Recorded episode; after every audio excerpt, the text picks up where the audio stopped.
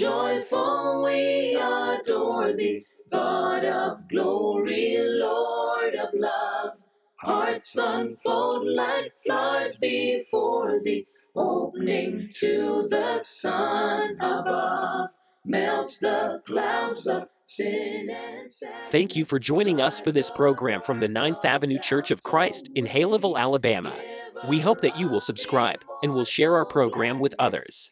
Now, we take you to the service of the Ninth Avenue Church of Christ.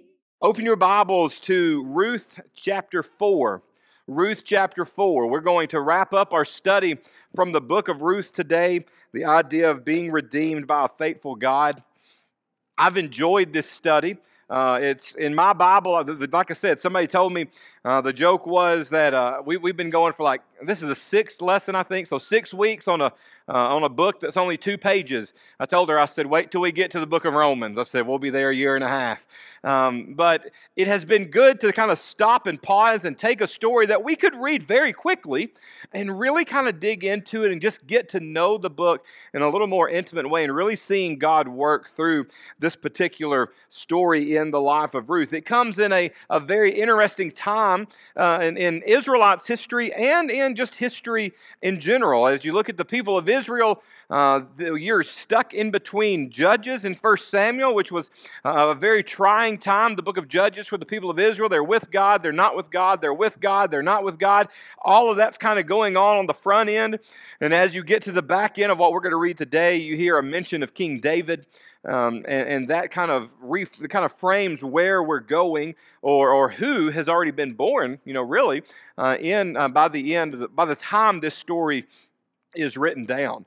And so you're, you're seeing a, a, a big kind of swatch of Israelite history, but also during this time historically. You're, you're looking at the Bronze Age, um, but there was also just kind of some tragic events during the Bronze Age that a lot of societies uh, suffered, a lot of societies just kind of disappeared. We're finding evidence of those societies even still to this day, but it was a very trying time in our history. And in that backdrop of just a trying time of kind of a human historical perspective, a trying time in a spiritual perspective for the people of God, we see this amazing story of a redeeming and faithful God. And it, to me, it tells me that no matter what's going on around, that's really what we're going to get to at the end of this lesson, is no matter what's going on around us, one thing that we can be sure of, and that is God is working. Amen? God is working. And so we're going to see some of that through this particular passage today. So let's pick up starting in verse 13. Start in verse 13 of chapter 4, and I'll read from my Bible, Nathan, if you will follow along with us up there uh, through the end of this particular reading. So Boaz took Ruth, and she became his wife. When he made love to her, the Lord enabled her to conceive, and she gave birth to a son. The woman said to Naomi, Praise be to the Lord, who this day has not left you without a guardian redeemer. May he become famous throughout Israel. He will renew your life and sustain you in your old age. For your daughter in law, who loves you and who is better to you than uh, seven sons, has given him birth. Then Naomi took the child in her arms and cared for him. The women living there said, Naomi has a son. And they named him Obed. He was the father of Jesse, the father of David. This then is the family line of Perez. Perez was the father of Hezron. Hezron, the father of Ram, Ram, the father of uh, uh, Amminadab, Amminadab, the father of Nahshon, Nahshon, the father of Solomon, Solomon, the father of Boaz, Boaz, the father of Obed, Obed, the father of Jesse, and Jesse, the father of Ruth. I'm sorry, of David the father of David. Now, here's here's just think with me for just a second. And, and I, I, was reading this, and I didn't put anything in my notes about it, but as I'm thinking about the story and reading this this genealogy, it is so powerful to me. The people that are in this genealogy. If you flip in your Bibles to the book of Matthew, in chapter 1, you've got the genealogy of Jesus. This genealogy is obviously present in that particular section, um, but it's fleshed out a little bit more. Boaz, well, let me just let me just flip through it. And if you've got your Bibles, flip to it as well. It's not on our screen. Um, um, Salmon was the father of Boaz, whose mother was who? Rahab. Who was Rahab? The harlot. And then Boaz's wife was Ruth. Think about the women in Boaz's life.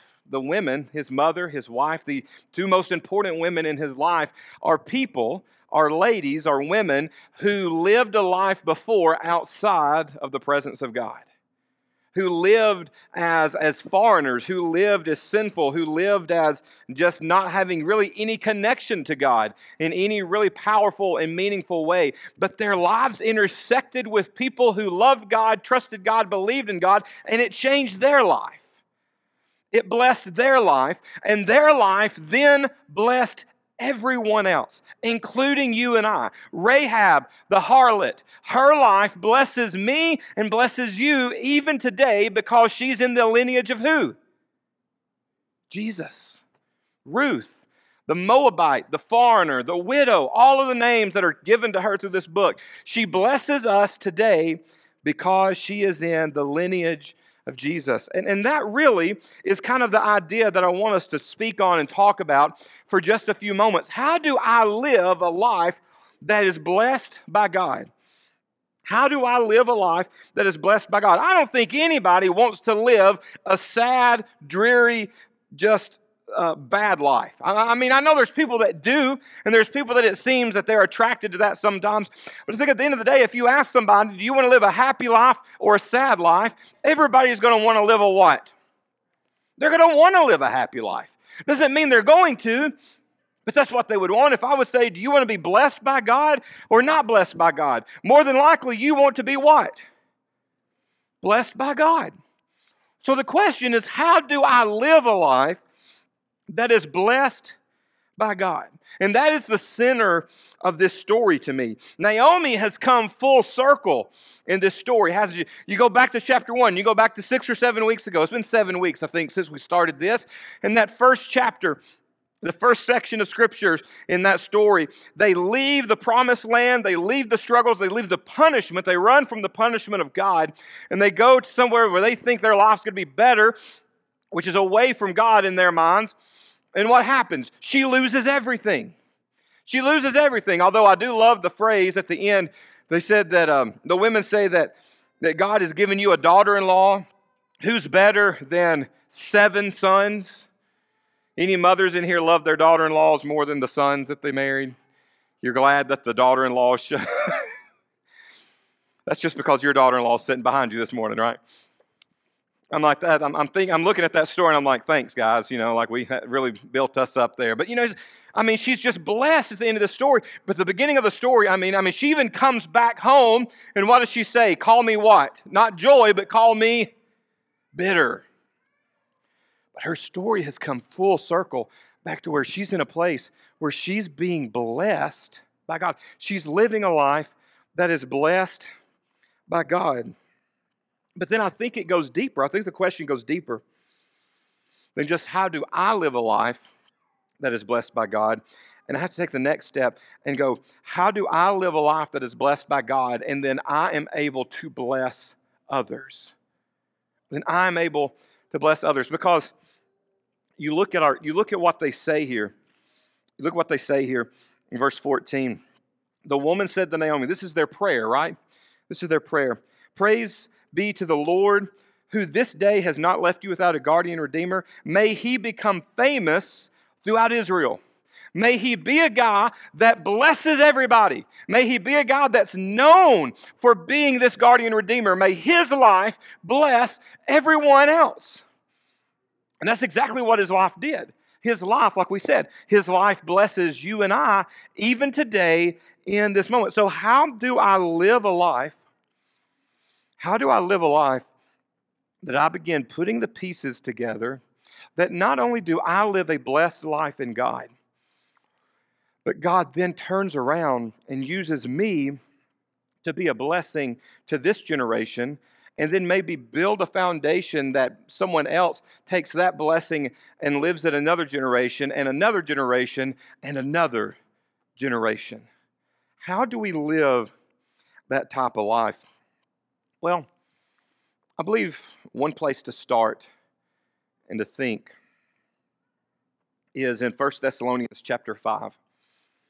And this is just kind of a jumping spot, jumping board into the rest of the lesson. But 1 Thessalonians chapter 5 Starting in verse 16, he says this Rejoice always, pray continually, give thanks in all circumstances, for this is God's will for you in Christ Jesus. Do not quench the Spirit, do not treat prophecies with contempt, um, but test them all. Hold on to what is good, reject every kind of evil. So, to me, the first thing we have to make sure we do if I want to live a life that is blessed by God, I have to live a godly life. I have to come into this relationship with Jesus, right? I have to be a child of God. I have to be a Christian. I have to have my sins washed away in baptism. I have to have that relationship with God, right? I got to start walking in the light. And then once I get there, there's a certain lifestyle that I am then called to. I have volunteered for it. I said, I'm going to do it. I say, God, I want your blessings, and in return for those blessings, I'm going to live the way that you ask me to live. So you live your life that direction. As you live your life that direction, God begins to bless you. And blessings are really kind of like compound interest. That one blessing just grows when the next blessing comes. And then it grows when the next blessing comes. And it grows when the next. And you know, we think about that a lot with negative things. We, we really understand compound negatives in our life because Boy, when it feels like when we're down, we're down. And it feels like it just piles on top of us. But blessings are the same way, just on the opposite end of the spectrum. I'm up here, I'm living my life the way I'm supposed to, and God blesses me. And I keep living in it, and God blesses me some more. And I keep living in it, and God blesses me some more. You see these people who just live these wonderful, great, spirit filled lives. It's because they are living in the compound blessing part of their life. I'm not saying it's going to be perfect. I'm not saying you're not going to have challenges, not saying you're not going to have struggles and moments of difficulty and even negative things in your life. But your focus needs to stay on God. It needs to stay living this way. And then, even in those moments, God's going to bless you through them. So, how do I do that? From the book of Ruth in particular, how do we live this life of blessing? I believe we live the key words that we've talked about the last few weeks. Three words that we've talked about over and over. The first that we'll touch on is grace.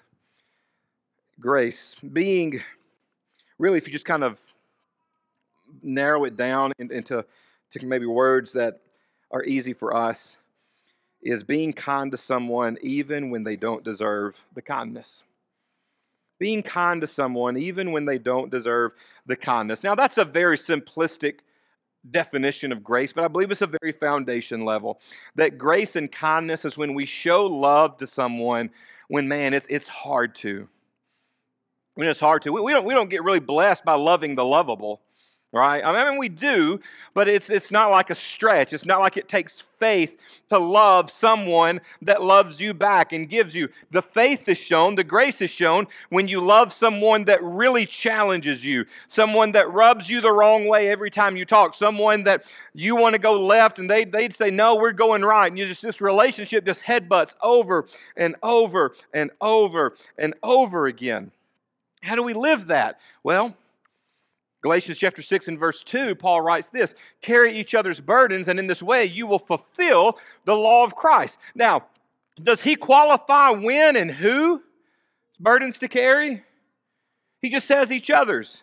He doesn't say carry the people's burdens who have been nice to you. He doesn't say carry each other's burdens when it's easy for you.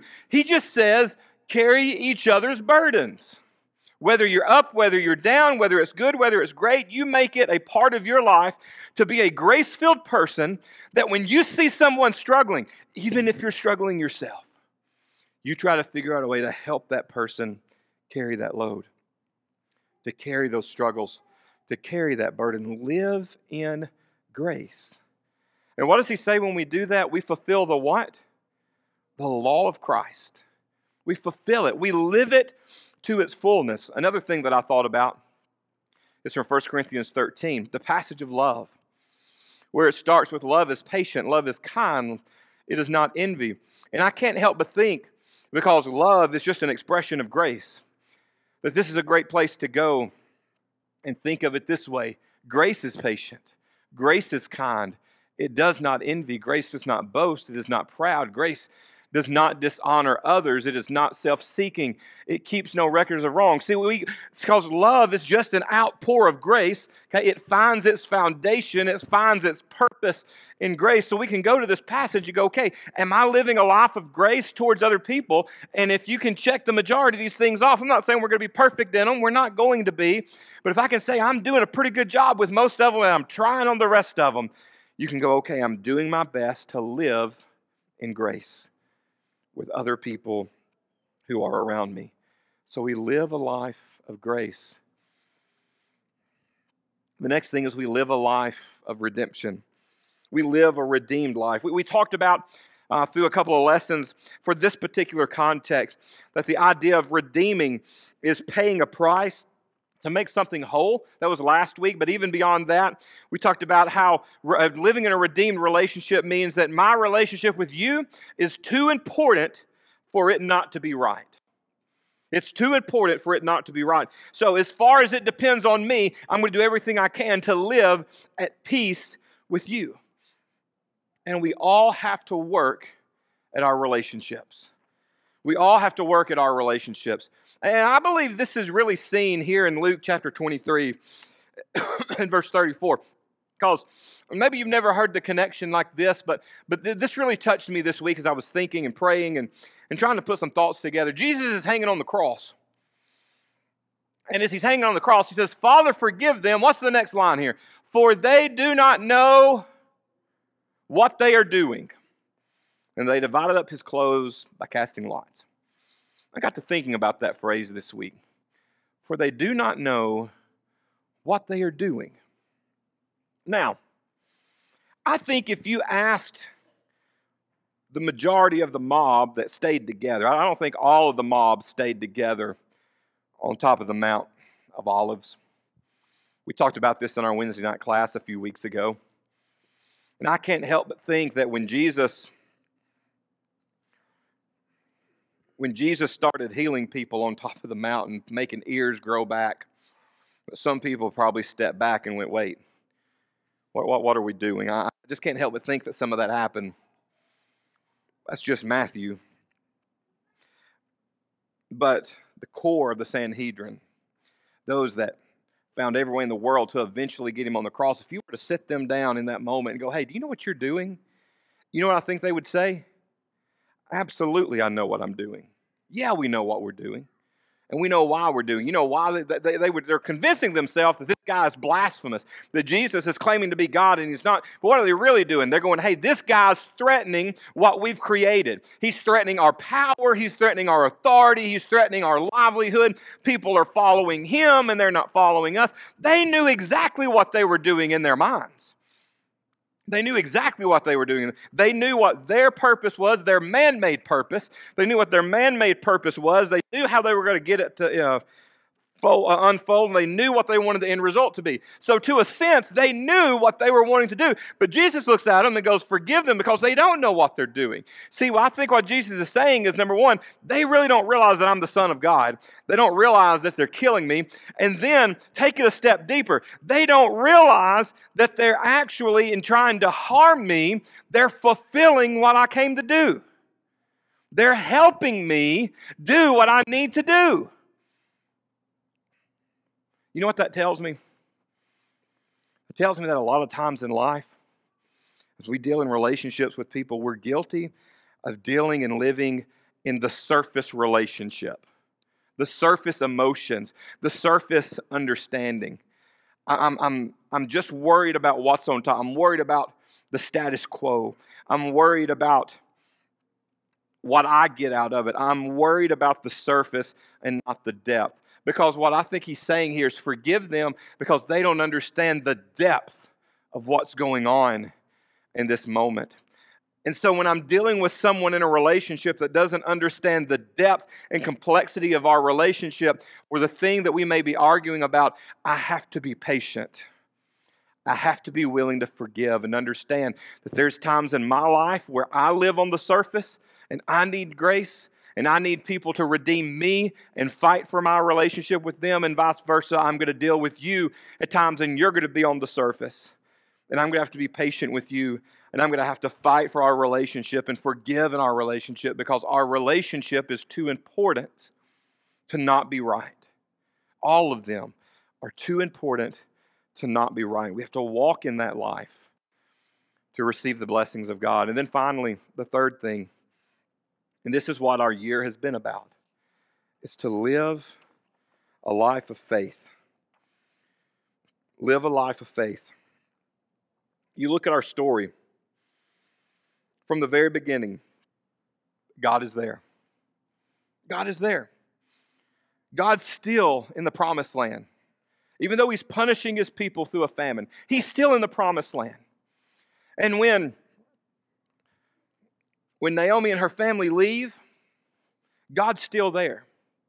You know how I know God's still there? Because one day her son shows up and he's got this pretty little girl on his arm named Ruth, and he goes, Hey, mom and dad, I've met somebody. I've met somebody. Who would have ever known at that moment, other than God, that Ruth was going to be the redeeming factor of their whole life from there forward. She was going to be the person that recentered it, that brought it back to where it needed to be. She was going to be the key player that gets everything back on track. She's going to be the most important person in their family. The first time he ever brings her home. God was working. When her and both of her daughter in laws are leaving to go back to the promised land, she says, Hey, look, you don't have to go. And Ruth says, Hey, your people are my people. Where you go, I go. Where you live, I live. Where you die, I die. Your God's going to be my God. Let's go. God's working. Then they get back home, and Ruth goes, Hey, somebody's got to go make a living. Someone's got to take care of us. So she goes, and she ends up in Boaz's field. And guess what? God is working. Boaz shows up. He starts greeting everybody in the name of God. God is working. Through this whole story, God is working. But why does God work? Through the whole story because people keep moving. Because people keep moving. If I'm going to live a life of faith, I have to trust that God's plan is already in motion in my life. And God is working in my life to bring all things to good, right? I have to trust that. I have to know that, that God is working. But if I'm not moving, if I'm not moving, I'm stalling out the plan. There are times in our life we have to sit down and catch our breath. Okay, there, there, there are. But it's not in a way of, all right, God, well, if you're doing it, show me. Mm-mm. These people just kept moving, they kept acting. They get a blessing, and it encourages them to move a little bit further. And they get a blessing, and it encourages them to move a little bit further. And that's how faith works. As I move and God blesses, and it encourages me to move more and God blesses, and it encourages me to move more, and God blesses. But I don't receive blessings when I just stop. What does James say? He says, Show me your faith by your what? By your works, by your action, by moving. And so, for me to live a life that is blessed by God, it has to be a life that is defined by faith. And that faith is defined by the things that I do. And that shows everybody else that I'm living a life of faith. And it shows God that I trust Him. God, I don't understand, but I'm going to keep going. It feels like everything's falling apart, but I'm going to keep going. I'm not sure what's next, God. I can't see past this storm, but I'm going to keep going because God is working. God is working. Let me ask you do you feel do you feel like you're living a redeemed life from a faithful God? Do you feel blessed this morning? I hope you do. If you don't, maybe some soul searching needs to be done. Maybe you need to look and sit down with First Thessalonians with this story with James and faith, and you need to just kind of reassess where you are. Because what I know is that God can take us as a church and bless generation after generation after generation based on our willingness today to live a redeemed life by a faithful God. We are several, several, several hundreds of generations removed from the book of Ruth, from the story of Ruth. Yet we are still being blessed this very moment by her actions. And wouldn't it be wonderful if on the day of judgment we turn around and God says, Look how your life blessed generations. It can. And it will if you make him the most important thing in your life. And everybody that comes in contact with you, you do everything to make him the most important part of their life. If we live that life, if we live that life, we will make a ble- we will be a blessing to everyone and everywhere we go. Let's close with a word of prayer. God, we thank you so much for the chance to be with you and in your presence this morning. We thank you for the songs that have been sung. We thank you for the classes that have been taught this morning. We thank you for our teachers, God. We thank you for the great weekend that we've had of just moments to be together and worship you and glorify you and, and grow. We just pray, God, that we keep we keep you as our just our center point, our focus in everything that we do. Because we want to be blessed and we want to bless others, God. So help us to be those type of people and bless us in that way, God. God, my prayer today is for those who are not part of your kingdom. I pray for those who need to have their sins washed away, who need to commit to you for the first time, offer their life to you, sacrifice their life to you so that they can live in a redeemed relationship with you, God. I pray for them this morning. I pray that you convict them and give them the understanding of what they need to do to be right with you and live that life. God, I pray for those who have maybe made that commitment and are struggling, that maybe the weight of their struggles are getting them down, God. Just let us wrap our arms around them give them the strength, give them your strength to overcome. Bless us, God, in all that we do. In your Son's name we pray. Amen. Thou art giving and forgiving, ever blessing, ever blessed. Thank you again for joining us, and please consider subscribing to our YouTube channel or our podcast. We can be found on Apple Podcasts or any other podcast provider. Also, leave us a five star review, which will greatly assist in getting the message of God's love and salvation to others. You can also follow us on Facebook, Instagram, Mortals join the mighty chorus, which and Twitter. morning stars began. Be sure to join us again. And until then, remember to love like Jesus.